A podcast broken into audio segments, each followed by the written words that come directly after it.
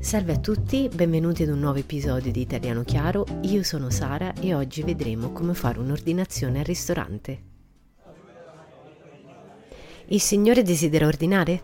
Sì, grazie. Per cominciare vorrei un antipasto, un tagliere con prosciutto e formaggio.